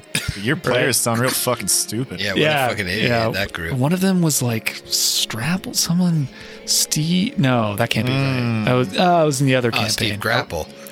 He was a monk build. Listen. Loved to grapple. yeah. Listen, you have a campaign where one of the uh, prime magical items is a magic dildo. True. How could you forget about the magic dildo? That was exactly what I'm talking about. I about. know that's what we were talking about. Yeah, so uh, you know, slow drip of information, um, hint things early on, and uh, and make the red herrings fun. And you know, I think I think you'll be fine for those puzzles. Yeah. I totally agree with you, Tim, on the slow drip of information. Uh, my biggest hang up with running puzzles, and maybe it's, I, I've done it before, but maybe it's why I don't like to do it as much, is that I feel like a puzzle is a thought exercise for the players. more so than for their characters. And so when I run a puzzle, it's not, hey, you're a barbarian, you can't participate. It's, hey, if you think of the answer of this and you think you have this right, I want you to roleplay how your barbarian would stumble into this. I don't like to do the intelligence checks and wisdom checks and whatever unless they're truly struggling. It's more of a, hey, I really want everyone at the table to be playing this puzzle. I don't want you to be taken out of the puzzle because you're a low int character, you're a low wisdom character. Whatever you are, puzzles are meant to be a thought experiment for players. They're not meant to be, in my opinion, something that is insurmountable for a character that has low intelligence. Because, I mean, by God, if you've had your your smartest, best puzzly person play a barbarian, then you're fucked, right? And that's no fun. So I think I think the magic happens when you when you do a puzzle and a puzzle is solved by your barbarian, and it's up to your really smart player that's playing a barbarian to think about how that might actually happen, how that barbarian might actually stumble into the answer. Is, is more fun to me than kind of walling it off with with intelligence and wisdom checks. I'd rather just give a hint uh, because if I'm giving them an, an intelligence or wisdom check, I'm clearly throwing a lifeline for myself out there. That's like, hey, I really want this to continue going forward. At the end of the day, I don't really give a fuck what you rolled on the check. I just want you to succeed and continue this story. And I think part of that it requires you as a GM to be creative with how you're giving the hints. It's uh, kind of what Haley suggested about dripping sweat or something like that on the trap, where you need to actually uh, what whatever they do, it needs to be productive. It feels bad to to have them try something and you get no information afterwards. So I will give some GM advice in the opposite direction, though. If your clue or or your your neat little puzzle gets um, overcome by the party through magical means or whatever, don't give up there. I mean, bring the consequences to other parts of what you're doing. It's very easy to, uh, much as they say when you're GMing and, and say you were doing a homebrew campaign and somebody wanted to go west when you wanted them to go east and you had prepared east, just bring that to west. The same thought process applies with one of these traps. Bring something into another room that is the same trap or the same hurdle but in a different room. Absolutely. Punish your players for finding creative ways to get around the traps. I agree wholeheartedly. what? Should we go to the next one? Yeah. Uh, Ratha, what, however you want to do this for your future players, keep it sweaty. Uh, and, Keep it sweaty, apparently. and and just like a uh, dumbass barbarian stumbling into the solution to a trap, we're going to stumble into this third question. So this comes from our really good friend Deoxia Rio. We bumped into her at Brewfest. She's just one of the best people. What classes are you most excited to see in 2E and why? There's a very specific reason I threw this particular question as our last one because what we are doing today is having a little double header. We are recording Zone of Truth, this group, and then we are going to run into the second session of our Fall of Plaguestone off podcast run. We had a lot of fun the first time, and I am stoked to keep going. You guys took it a little sillier than I thought you might, but I'll roll with those punches. And uh, Griff, I've had five beers in the last hour and a half, so Seven. Did I have seven? No, I had seven. Oh, okay. oh shit. That's a problem if I've had seven. Uh, so yes, it's going to continue to be silly. I'm just going to go ahead and put it out there.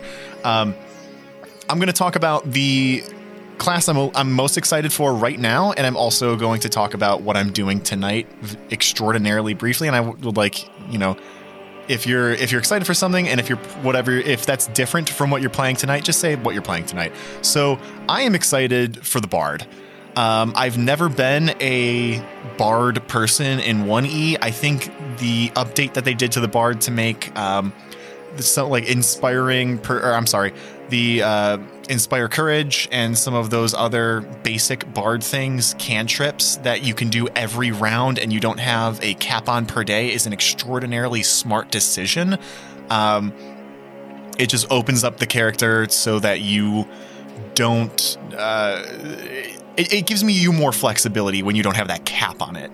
You know what I think that second edition has done? And I think somebody that's played like Pokemon or Final Fantasy or something had to have worked on second edition. Sure. Because they've taken the stuff that's like shit per day and put it on more of a cooldown Yes, or that or that kind of like especially with barbarian and rage and that kind of stuff. It's just you can use it all day. You're limited in in increments, but you're not going to treat it like an item that you're never going to like you don't want to use because it's not the right time. Right, just like uh you, you know everyone talks about how in first edition you have like a couple core items that everybody has to buy. Everyone has to have your Gone. protection. Like they also do the same thing with the classes. If there's a core ability that your class is built around, they make that more accessible. So that's what I really like about second edition, and that's why I'm excited for the Bard. I'm playing one tonight, um, designed after Yung Humma from Turquoise Jeep. Uh, he does interpretive dance and uh, bad rapping, and I lost a rap battle in session one. To a guy that talks like this. I'm, it's uh, it's been a it's been a blast. Uh, John, what are you excited for? Slash, what are you playing tonight? I think you hit on a lot of it. I really like how you don't have to buy like the same feats or the same items for all these different classes. It's really nice because it feels more flexible. And I already said that I love strength based characters, but yet I've never played a barbarian. Tonight I will be playing a barbarian, and I'm really excited for it. And I think a lot of the changes that come with it are great. Like as Griff said, the rounds it's not rounds of rage. You just rage for a minute when you enter a rage until the combat ends or you go unconscious, then you just have to wait a cooldown. And it's just such a way more simple like way of of having this like ability that I like despite all the other characters I've made that are strength based, I did I've done fighters, I've done I've done inquisitors, I've done uh Slayer. Slayer, yeah. So I've done all these different characters, but like I always shied away from barbarians because I didn't really like the way that like they essentially progressed and the just the kind of the way the rage worked. But now that's a complete change. So it's something that I'm really, really excited to get into because like I feel like it's just made for what I want to do. I want to smash. I think we found a pretty broken combo as of last session. it's not it's not broken, but it's boss killing is uh is Magic get your barbarian magic weapon. weapon at level one. Yeah, and again, like again, another thing that wasn't that useful in in uh, the first Oh, edition. it certainly didn't give you another damage No. die. but being able to swing, I'm also I I based my build around like a monster hunter build. I'm going the giant instinct barbarian with a large weapon, and when I get hit with a magic weapon, I get to double my damage die if I'm two handing a bastard sword. That's two d12s at level one. And who give you that magic weapon? Yung Humma. I, I believe it was cross- actually thought it was, uh, Chris. It's definitely me. It's on my. Oh spell no, it list. was. Yeah, it was. it That's right. absolutely He's was right. me. No. Oh, we all had a different memory of that, but he is. You were correct. It was you. Nobody remembers anything we do. I did it first. Somebody has to keep notes. No, you did it. No, he did it in The, uh, we one did shot. A little one shot the- just to test out some when we played yeah. uh, Bandits of Immenwood or whatever it is. Yes. All right, great. Yeah, that was a canon one shot. Yeah, Everything's canon. Steve, you seem a little salty about this. I am. it, it was a highly effective move that caused me to aggro most of the monsters and get instantly knocked the fuck out. He's just mad he's not a trailblazer like me. Trailblaze this, Chris. How about uh, you don't go next? It's gonna be Eric. Oh, Alrighty. So I'm most looking forward to, and I'll preface this that I actually haven't looked at spellcasting in 2E yet. I'm playing a ranger in our campaign at the moment. Uh, if he ends up dying, I might look at the witch, uh, the playtest class. But I'd most like to see the arcanist and how that goes into 2E because in 1E, unless you are crafting magical items and or using a shit ton of meta magic feats, there is no reason to play wizard. Unless you're an exploiter wizard, which is a better arcanist. See, archetypes are a different story. Definitely different story. But Arcanist is a lot of fun because you can basically take your spells and then the pre- spells you prepare, you just pretend you're a sorcerer with that flexible list, and you get a bunch of fun little uh, tricks on top of that, like a bloodline. So I think that was a really fun thing to do in 1E, and I'll be curious to see kind of how those hybrid classes transfer over to E. 2E. I really want to see somebody play an Arcanist on a podcast. If any of you are thinking about that as your uh, potential backup, I fully endorse that because I haven't seen that yet. I think that's just better, in my opinion, than a wizard, just in terms of flavor. And, and again, to your point, like having a bloodline and that kind of stuff is so cool and so unique and really builds the story around that character more than a wizard does. There's a man around this table that I want to share bloodline with. Uh, that's Tim. Uh, don't you already? I thought your was mom was say, the same. I think uh, We I, did that. I, I think legally we share a bloodline after living together for like six years. Yeah, right. Uh, tax benefits are insane. I mean, we were on the list. On Are the you lease common as law spouse- married? We, Oh yeah, common law marriage. No, no joke. At uh, the first apartment that the two of us lived in, uh, they just auto-filled on the lease that we were spouses, even though we didn't say we were. You give So- off that energy. It's okay. Yep. Very progressive. Yep. Yeah, uh, I, I'm playing a wizard actually in 2e, but uh, that was mostly because I was thinking wizard was. I mean, it's it, it is the whiteboard, you know, theoretical best class in first edition. I wanted to see how it changed in second. Um, and play around with some of that. It, it's been really fun, but I, I am most excited for so when you when you pose this question, I was thinking about potential classes that may come out. I'm excited for a skald type of class. Oh, I think yeah, you can dude. do it. I think you can do it with the multi-classing, the dedication. But you can't give other people rage, can you? Yeah, exactly. That's what I want to do. I want to buff other people with rage. I against their punk rock will. out. It's awesome. I love the skald. I hope they bring it back for Tui. I also love scale. Uh, excuse me, spell kenning, which is an Oh, ability yeah. that lets you just like cast anything, like anything, any spell. Oh, I can cast this level. Let me Yeah. pick any list that it Right. shows up at this level for.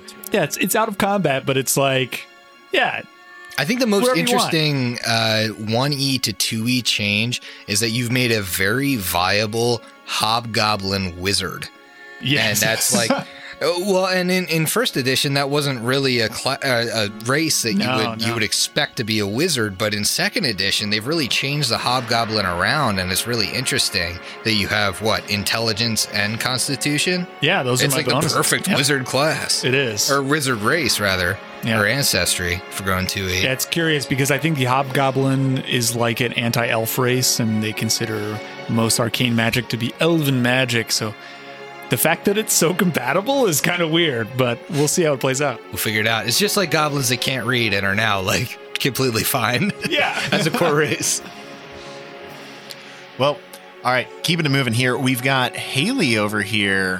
What you excited for? What you playing? So I'm currently playing uh, Leshy Monk. Um, I'm still on the border of 2E. Like, I don't know. It's still very, very different, and it's just, it feels like a lot less right now for me because I came into 1E with so much already established that I'm currently still in the skeptical stage, if I'll be honest. So yeah we were in like six or seven years of 1e when we right. came in And that's what I came into. So much established that now like 2E is out and I'm like still in that skeptical stage. So I will say that I'm legitimately and very honestly not super excited about anything right now. I want to test everything. So we'll see. I'll I might get more excited as we as it goes on, but right now I'm just so what is this? And and you said, did I'm sorry. Did you say you're playing a monk tonight? Yeah, a Leshy Monk. Um, and right, I'm, I'm playing a Leshy Monk, and my uh, right now I haven't really decided where I'm going with it, but Strength and Dex are currently the same for me. What'd you uh, cast this character as? Because I love it. Oh, um, like what do you mean cast it as? I mean, she's based off of a character in a cartoon, right? Oh yeah, yeah, yeah. So personality wise, this is supposed to match. Um, if anyone's watched uh, She-Ra, um, it's like uh, it's coming back on Netflix. So it's it's like there's a new version on, on Netflix. But so there's this uh, like scorpion princess, and she's this over overly excited, but she's on the bad guys team. But she, I don't think she fully understands. She doesn't seem that bad. no, and she's just all about like super excited, and uh, but she's kind of like on the bad guys team. So that's that's what I cast casted us. Griff, I think that pretty much wraps it up, right? Yeah, sure, Steve. Yeah, for Oh, sure. Of course, he jumped right in there. I'm uh, I'm worried to hear what our boy Oh, Krusty come Krust has to no, say about 2E. I won't be toxic. I'm I looking swear. for a class that just utilizes the bird poise to their fullest potential. Something like a uh, a rookery class. I'll say Chris put in a serious, serious amount of thought to tr- how to make the most uh, damage dealing cleric. And he and he's trying to be a real closer. Yeah. I'm gonna save bird points and stuff for more intimate zone and truth. Zone and truth. Okay, so we'll we'll save that for later. What I do want to say is, as an inexper- pretty inexperienced one E player, you know, I've only played a couple of characters. My experience with one E informs how what I think about 2E in, in the sense that playing identical characters between the editions makes my 1E characters almost a foil for the 2E ones that I play and it allows me to contrast the differences between the two. For example, like I'm playing a cleric in our 2E game. I just played a cleric in our Scarwall game, so that lets me see sort of the differences in those castings. That being said, my favorite class so far that I played in 1E is the Magus. I'm playing one now in return, and it is yeah by far and away my favorite class. You know, spellcasting and martial. It's like a mix between the two. It's awesome. So I'm looking forward to seeing uh, a magus class in 2e and what they do with it. I, I'll be surprised if they don't just allow the um, the multi-classing that they have now, but have a spell strike feat because that seems pretty damn close to the magus in terms of second edition right now.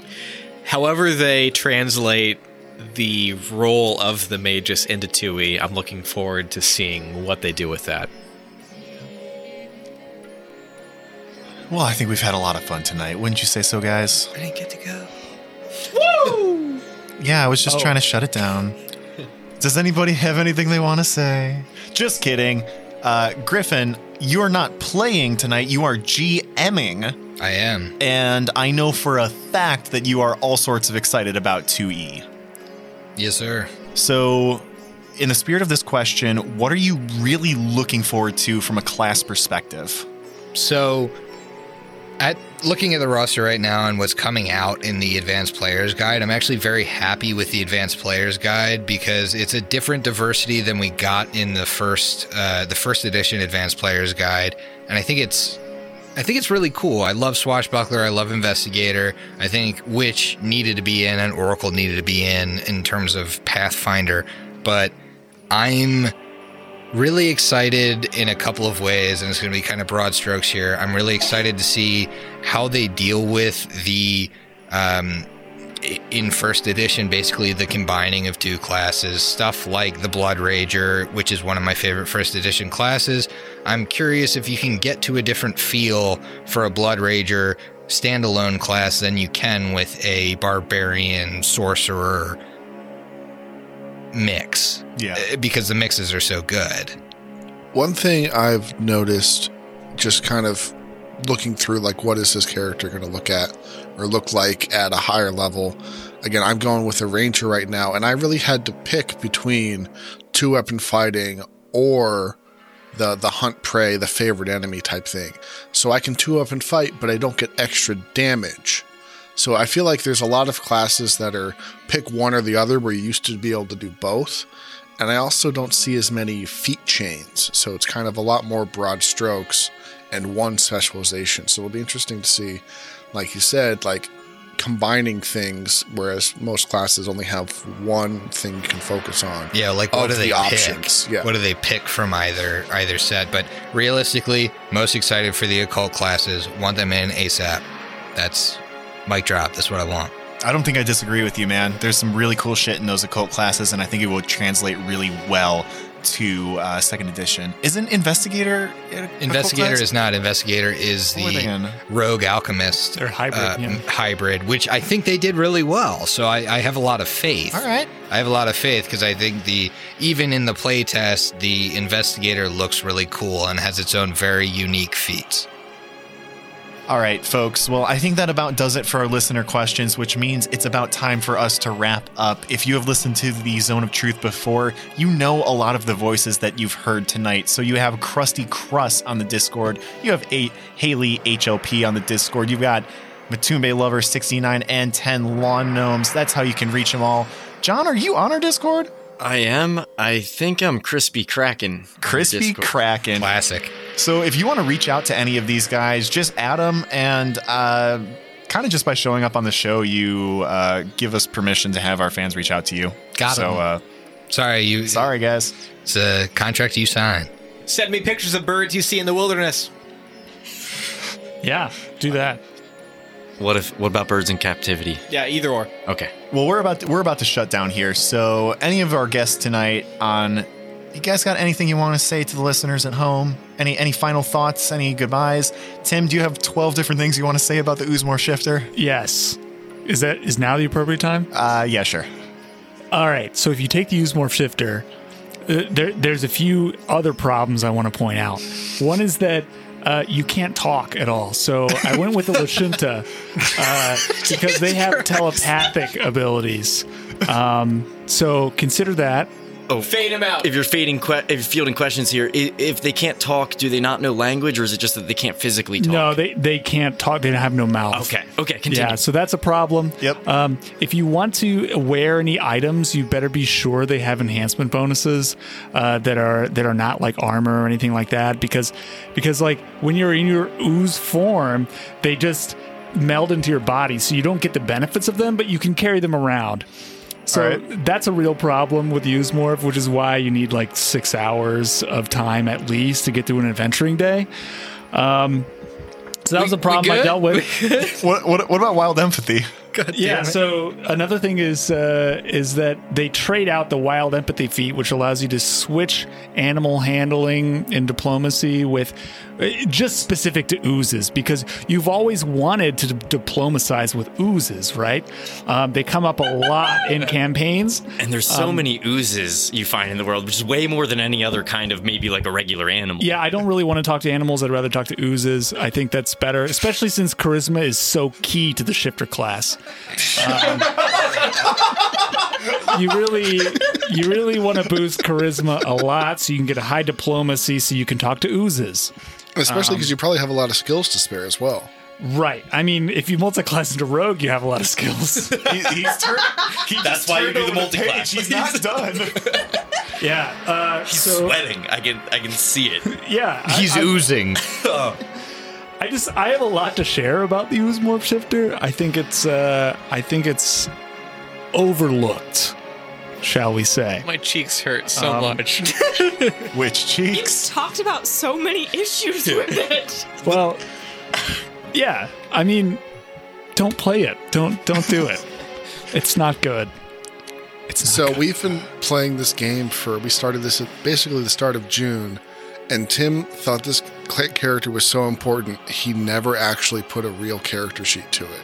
This is a hand drawn on graph paper.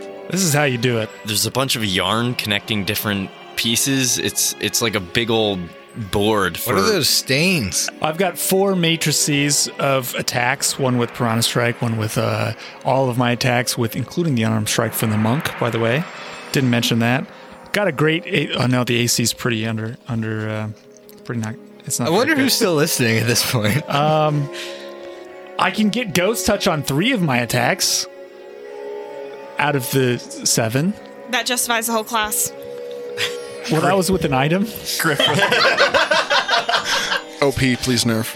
Yeah, Did I this- mention my 20 foot swim speed? It's pretty good. You have a For the swim love speed of too? God. Take us home. All right. Everybody finish your drinks. We'll see you in two weeks. Later.